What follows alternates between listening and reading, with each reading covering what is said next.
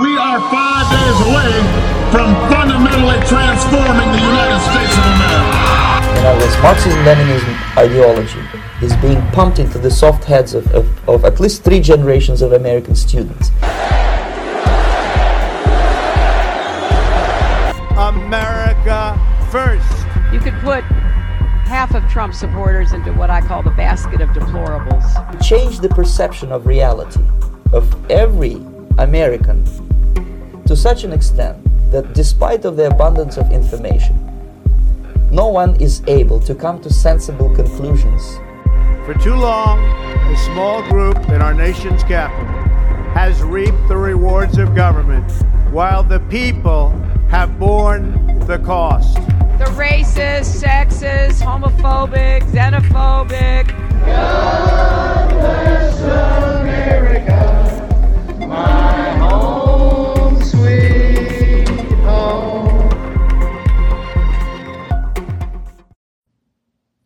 guys, I hope you can hear me well. I forgot to plug in my little handy dandy microphone, but I wanted to touch base. Hang on, my stuff is a little bit crooked. I wanted to touch base, number one, on my thoughts on the election, and number two, uh, tackle a few ideas to continue our discussion on the Second Amendment. Uh, so the election, right? It's a little bit interesting. Some states definitely what we thought they would be, like New Mexico. I don't know why New Mexicans keep picking people to keep us last in the nation on everything, uh, but we have our work cut out for us here. But we also have some interesting things that happened in Philadelphia or Pennsylvania. Uh, we've got some interesting things going on in Georgia, Wisconsin, Arizona, Nevada, uh, and Pennsylvania, which like I posted on Twitter, you can follow me at We the Deplorables or We Are Deplorables, something like that. Um, I said they're like the uh, rebellious, basically rebellious little children. And they keep causing us problems. They caused us problems in the 2020 election. They're now causing us problems in this election. We have 60 seats that are open. That is unacceptable. In today's world, that is unacceptable that we are still waiting for results and we have 60 seats open. Now, I want to go specifically to Fetterman, the Fetterman Oz deal, and I'm just going to share my thoughts with you. So, Fetterman, okay, first of all, elections are popularity contests. They should not be, they should be policy contests. But for some reason, and probably from the very beginning, they're popularity contests. And you have to get into the psyche of the voter. So if you go up to uh, Pennsylvania, it's a rough and tumble, um, hardworking, you know, still, uh, you know, the, I mean, Pittsburgh Steelers, I mean, the steel mills, just all of those things. Um, they're very independent. Um, they're, they're just a different type of people. Uh, they're hardworking. They're, um, no nonsense. And so you would think, well, if they're like that, why wouldn't they vote for a Republican? Well, they're going to vote for one of their own kind. And they're also, a lot of them were union or are union. And union typically is Democrat. So that's part of it is they're, you know, definitely hard workers, definitely um, that, you know, that American spirit type of person but they also had unions. On top of that, Oz was not the best pick. And the reason why is because he is the typical, you know, successful, out of touch type of person that Pennsylvanians just have a rough time connecting to. Like they, they are, um, Pennsylvania, it's like if you just study a little bit, they're very loyal to their state. Like they have a state patriotism. And even though Oz grew up there and he lived there for most of his life, he moved to New Jersey. He's famous. He's a TV personality. And he called a veggie tray a charcuterie, I guess is what it is. Now, you know, there might be some people out there that would be like, oh yeah, that's a veggie tray. But in Philadelphia, especially, but Pennsylvania, it's, it's a veggie tray. It's a veggie and cheese tray. So he did not connect emotionally with the people. So what happened other than maybe possibly corruption in the voting system, is they went with the guy that was most like them, even though he should not have been allowed to run because of his health problems. I mean, I don't know if y'all saw that huge thing on his neck. He had a stroke that is related to heart issues, which typically the survival rate is only like five to six years. He cannot form sentences because of the stroke.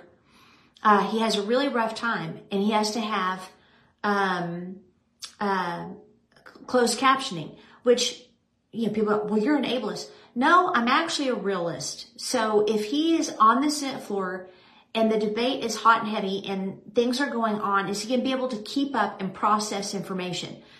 So that's what happened there in Pennsylvania. Oz was just not a good candidate. They needed to find somebody else that was, I mean, pure Pennsylvanian, that rough, that tough, roll up your sleeves, wear the jeans and hoodies against the grain. Let's do this. So that's, that's what they needed. They didn't pick that. Now, um, there's, well, and they're probably going to pay the price. So there's some other areas which you would think there's no way in HE double hockey sticks that they would pick these people. Um, the Warnock and the Walker race is a uh, close, a little too close for comfort. I don't know if Walker will pull it out.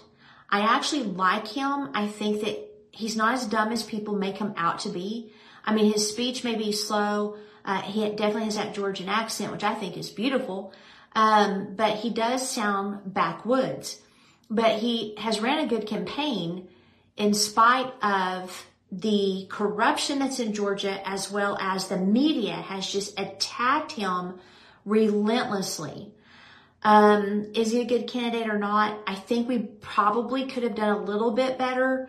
Um, we'll see if he's able to pull this out in the runoff. But again, he needs to learn to be a storyteller.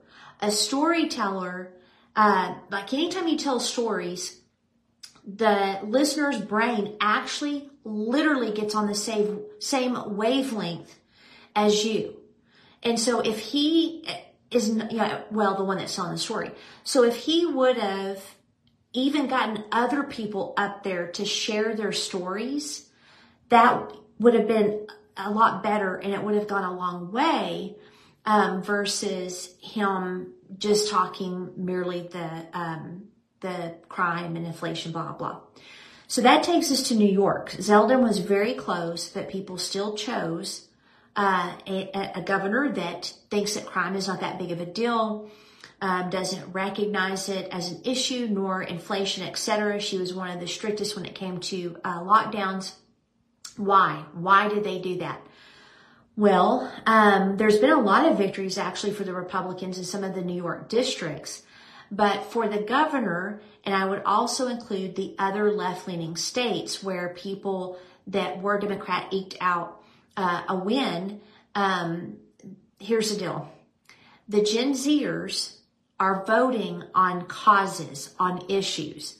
So when you look at the exit polling, you see that Gen Zers are dominant Democrat. They've been recruited very well to register and vote. And their top concerns are climate change and abortion. So here's what you have to understand about the young people, whether it was the millennials back in the day or it's the Gen Zers today. They are cause driven. So for them, you would think that crime and inflation would matter. It doesn't because they firmly believe in the climate change uh, doctrine and so for them, it's like, well, who cares if gas prices are what they are, or who cares, uh, you know, if crime is what it is. We need reform. We need radical change. We need to end fossil fuels anyway. So let's bite the bullet. Let's go through the pain and let's save our planet. So for the Gen Zers, it's life or death. They're also very liberal. They vote on LGBTQ rights. They vote on um, pro-abortion. I will never call it pro-choice because that's a, a misnomer. And they they vote on those issues. And so when you look at that, 70% of the Gen Zers that voted voted for Democrat based on those causes. So the Republican Party needs to wise up and create causes that the young people can form themselves around and reframe some of these things that they're believing in. And so the experience is required that leaves them with that emotional connection that to something that means more than themselves. So that's why in a lot of those races uh, where we thought that they might um, pull out, the Republicans might pull out a win, that's why they didn't because of the Gen Zers. And you have to go beyond what the Republic, Republican Party is doing. They're running as if they're in 1980. And it's very frustrating. And that's why people like Kari Lake and Trump and DeSantis are um, making waves. I do believe Kari Lake is going to pull it out. Um, Arizona is crooked and there needs to be strong election reform. That's what happened in uh, Florida. That's why DeSantis won on such a double digit lead is because they did extensive um, uh, election reform after the Miami Dade debacle when he was actually elected as governor the first time. He went in there, cleaned up the system, cleaned up the rolls, cleaned up everything that needed to be cleaned up, put very firm laws in place.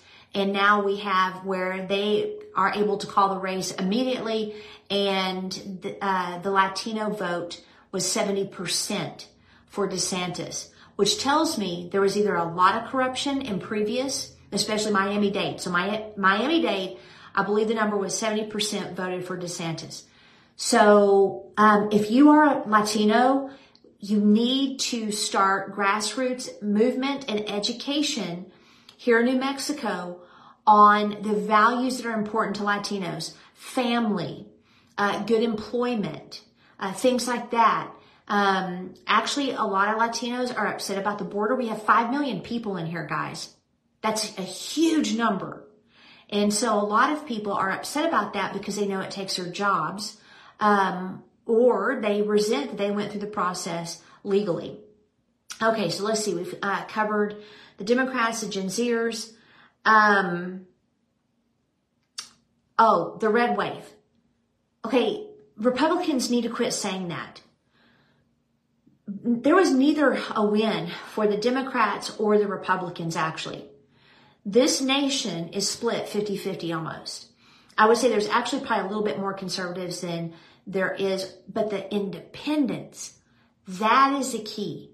The independents are a unique breed of voter and they will go either or. And Republicans need to study how they think because if they study how they think, we can start recruiting more and more independents into our elections to vote for us. The other thing and I just want to re- reiterate this. If you are a Christian, you need to vote. I can prove it all day long in the scripture. In fact, I have an entire podcast episode on We the Deplorables that goes into the scriptural basis for voting. If you take the model that God puts uh, kings and queens in place and he takes down rulers, um, that is a king and aristocracy based uh, theology.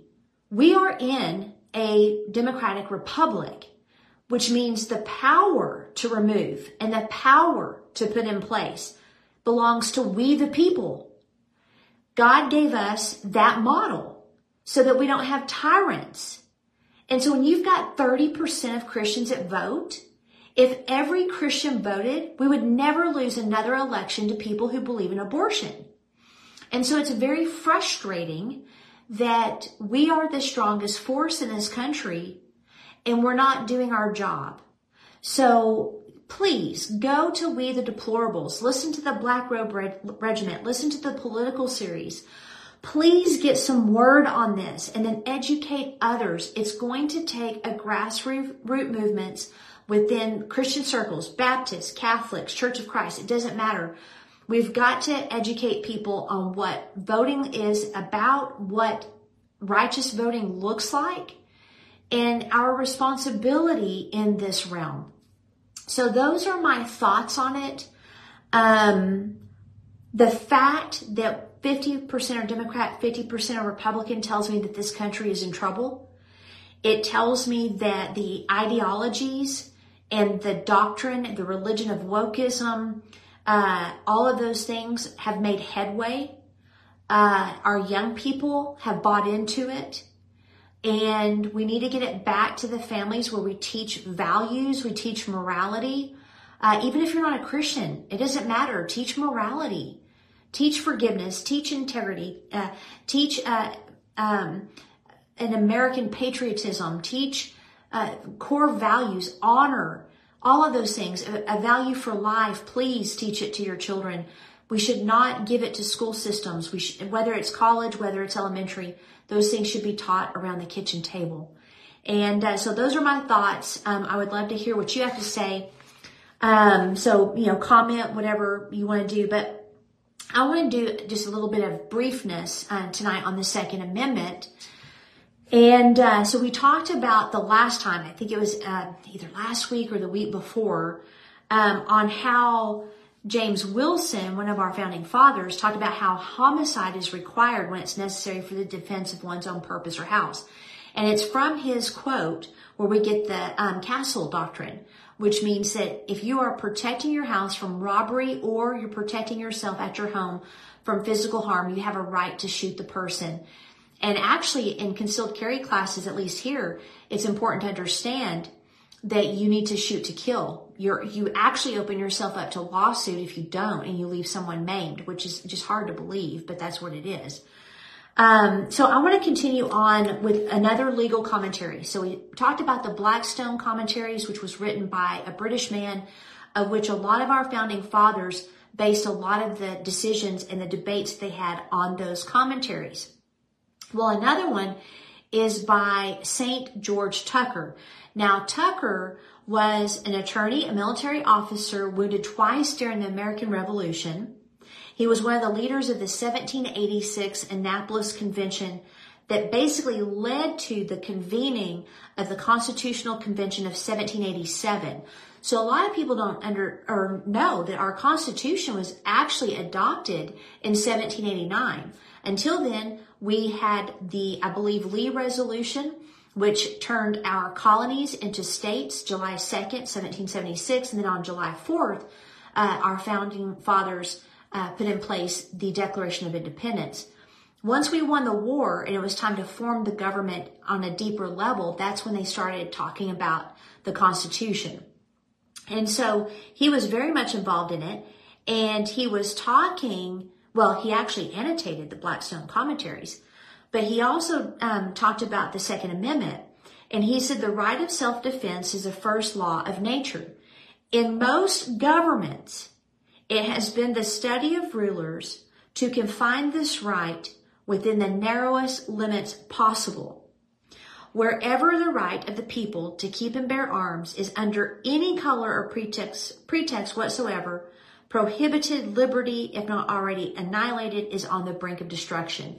So what is he saying? He's saying that if there is any attempt to disarm the people, that liberty is on the brink of destruction. Um, the situation in America is there's too many people that carry weapons, so they would have to weaponize the military against us, which would end up in an all out war. I believe the smarter choice and what Democrats have been doing is regulating the right to bear arms out. So red flag laws, um, that's a, you know, that's a regulation. It's actually a, violation of the Second Amendment because there's no due process. Uh, well, not the Second Amendment, but the Bill of Rights. Due process is part of our um, procedure on anything criminal. And I understand the noble idea behind keeping weapons out of people that are mentally unstable, but they're going to find a way to do it anyway. But the red flag laws are against the due process. Uh, taxing any um, firearms or ammunition is a way that they're going to go about trying to disarm us. Making gun ownership so expensive and so regulated that it will actually diminish the people's will to go through the process or to pay the expense. They did it in Australia before they came and collected uh, the weapons. So any reaction to error produces more error, and we cannot allow gun violence to be the leading um, focus of any gun laws or reform. The only focus of any of that is the Second Amendment. So he's saying that if people in government start diminishing our ability to bear arms, liberty is on the brink of destruction. I can pretty much guarantee you that's what they're doing. Now, George Washington, um, he, uh, let's see. Oh, I'm sorry. Uh, U.S. Attorney Rawle. He founded an early legal society that became a law academy, and then in 1825 he published his view of the Constitution, which was one of the first extensive commentaries on it. Um, he said, in the Second Amendment, it is declared that the right of the people to keep and bear arms shall not be infringed.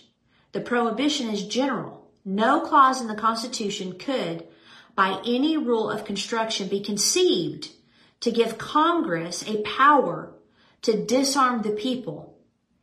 A flagrantly wicked attempt could only be made under some general pretense by a state legislator. So they're going to work through the states as well. But if in any blind pursuit of inordinate power, either the state or federal government should attempt it, this amendment may be appealed to as a restraint. What is he saying? He's saying if any state or federal government tries to limit our rights to bear arms, then those arms should be a deterrent to that government. Okay?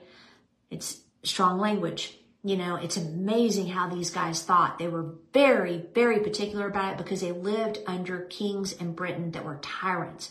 Which, by the way, I'm going to start um, the Constitution 101 course uh, next year. And we're going to go through a lot of this stuff, but we're going to go through the five documents from which our founding fathers formed our documents, especially the Constitution, and you'll get a very clear idea of where they got a lot of the stuff that they got. So I'm very excited. I'm de- developing the slides, etc.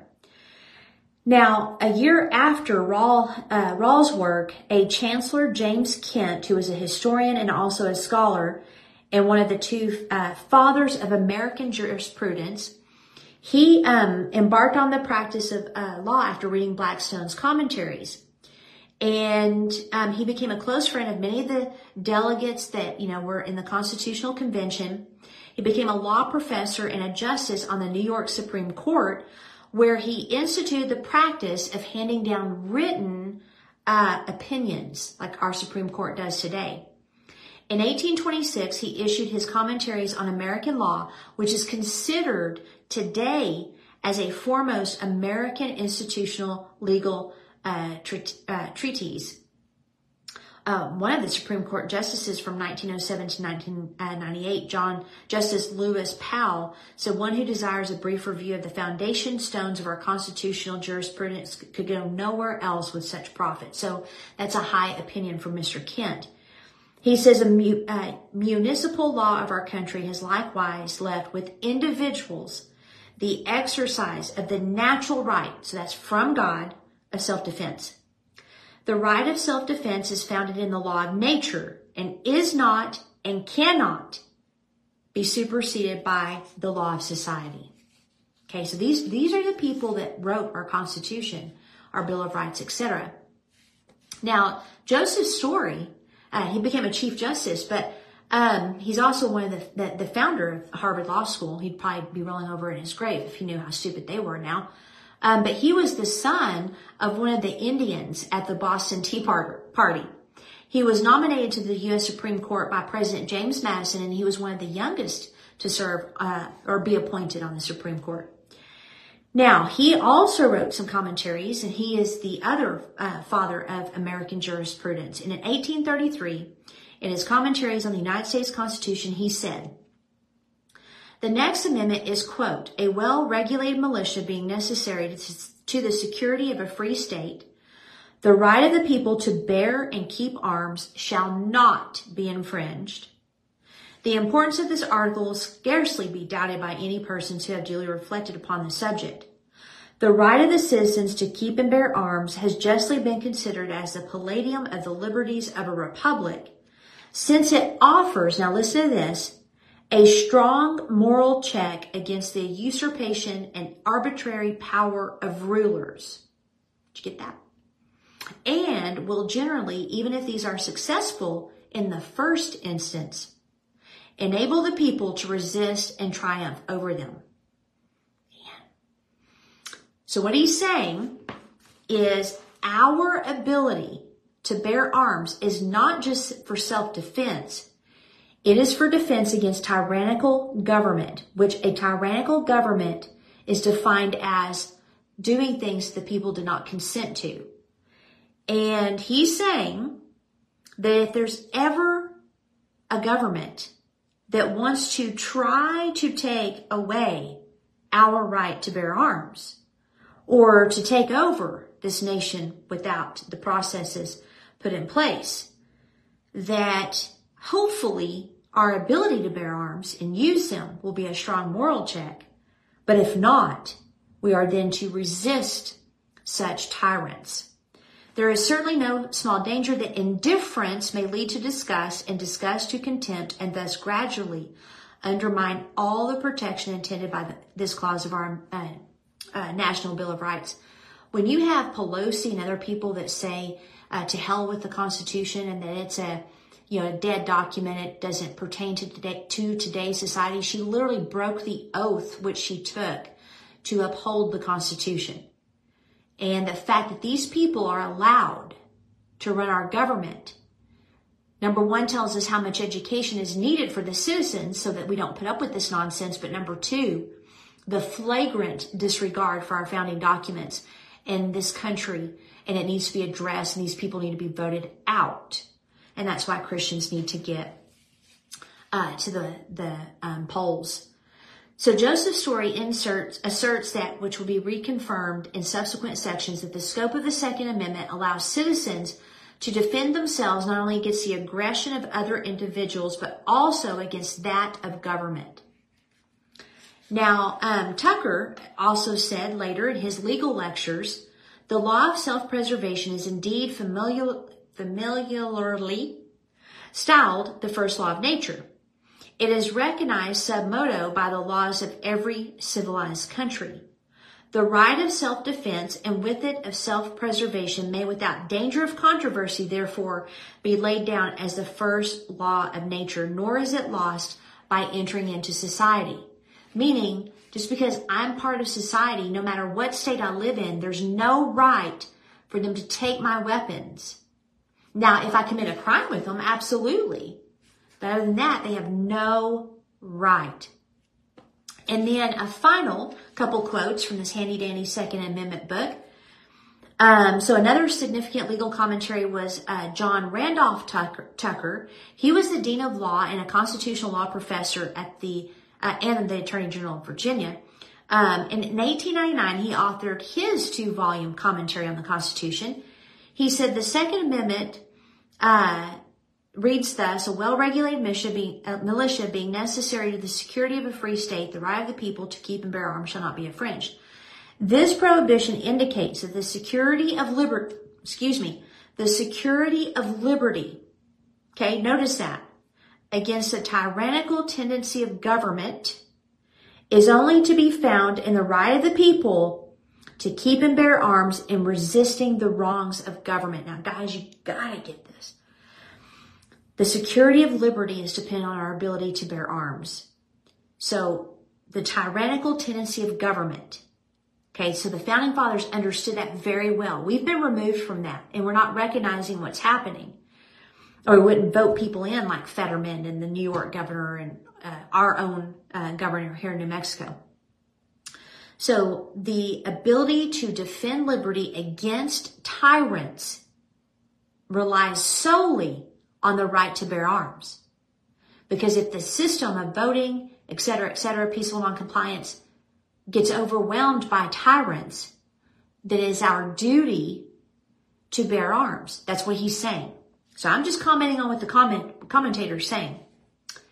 Um, let's see.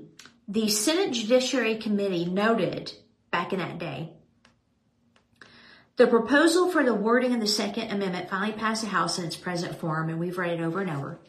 In this form, it was submitted unto the Senate, which passed it the following day.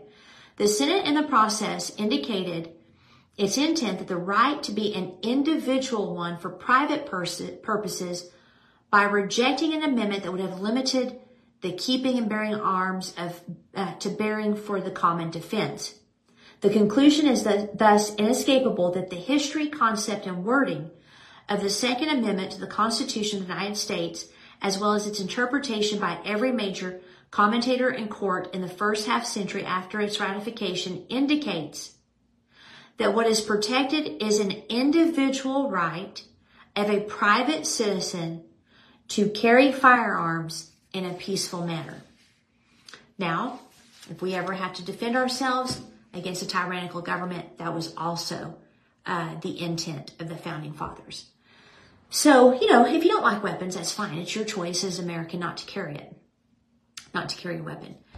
Um, but if you understand and see what is happening, I would recommend very highly that you become skilled at carrying your weapon. Crime increases and all that. So I don't want to get too deep in that. I have um, someone that gets these downloaded off of uh, Facebook um, really fast because you never know if they're going to try to silence me. And I was just thinking, I need to look and see when my concealed carry renews. Oh, I'm good. Always have that with me. Uh, but anyway, so that concludes um, this week's my thoughts on the election and the uh, Second Amendment. We'll continue more Second Amendment next week as I develop the slideshow and the material uh, for the Constitution 101. I will probably do hybrid meetings where they're both um, Zoom and in person. And I want, I'm now a constitutional coach, so I want to spread the urgent education. That's what God keeps telling me, urgent education. We've got two years to do a lot of work before the next election. And like I said, the fact that this country split 50-50 tells me that the ideologies of wokeism is working and this country is in danger. I knew it was in danger, but it's more serious than I thought. Number two, Republicans, please quit saying red wave. Please. You're actually discouraging people from voting. Okay. Oh, and one more thing. Pray on the Walker race. A lot of people are not happy with him or the other candidate. So a lot of Republicans have already said they're just going to stay home. That's not the answer. Get the Republican in. I don't get that. That doesn't make any sense. By you not voting, you're voting for Warnock. So we got to be smart, guys. Don't even get me started on that, you know. But anyway, so I will um, see you guys next week, unless I have some headlines and stuff I need to get to you, and then I will um, get here sooner. You know what I'm liking? That little plant back there. Hanging basket. They sent me like shoestrings to hold it up, so I had to get some chains. I'm kind of digging that up there with my rooster. What do you What do you guys think? I might have to keep it there. Anyway, I will see you guys soon. Small is the new big. God is shifting from the current church structure back to his original intent and design, the ecclesia. The ecclesia is the original word that was used when Jesus was describing that he would build his church and the gates of hell would not prevail against it in Matthew 16 18. In fact, most of the time when you see church, it's actually ecclesia. The ecclesia is his ruling government on earth made up of two or more. It's a mobile, organic community, not a system. If you felt like a square peg trying to fit in a round hole, or you know there's more, this training might be for you. If you know that God is moving in the marketplace and you want to be equipped to partner with Him, this training is for you. If you understand that the call is to disciple nations, you must be equipped with this training. Go to churchshift.me, that is churchshift.me.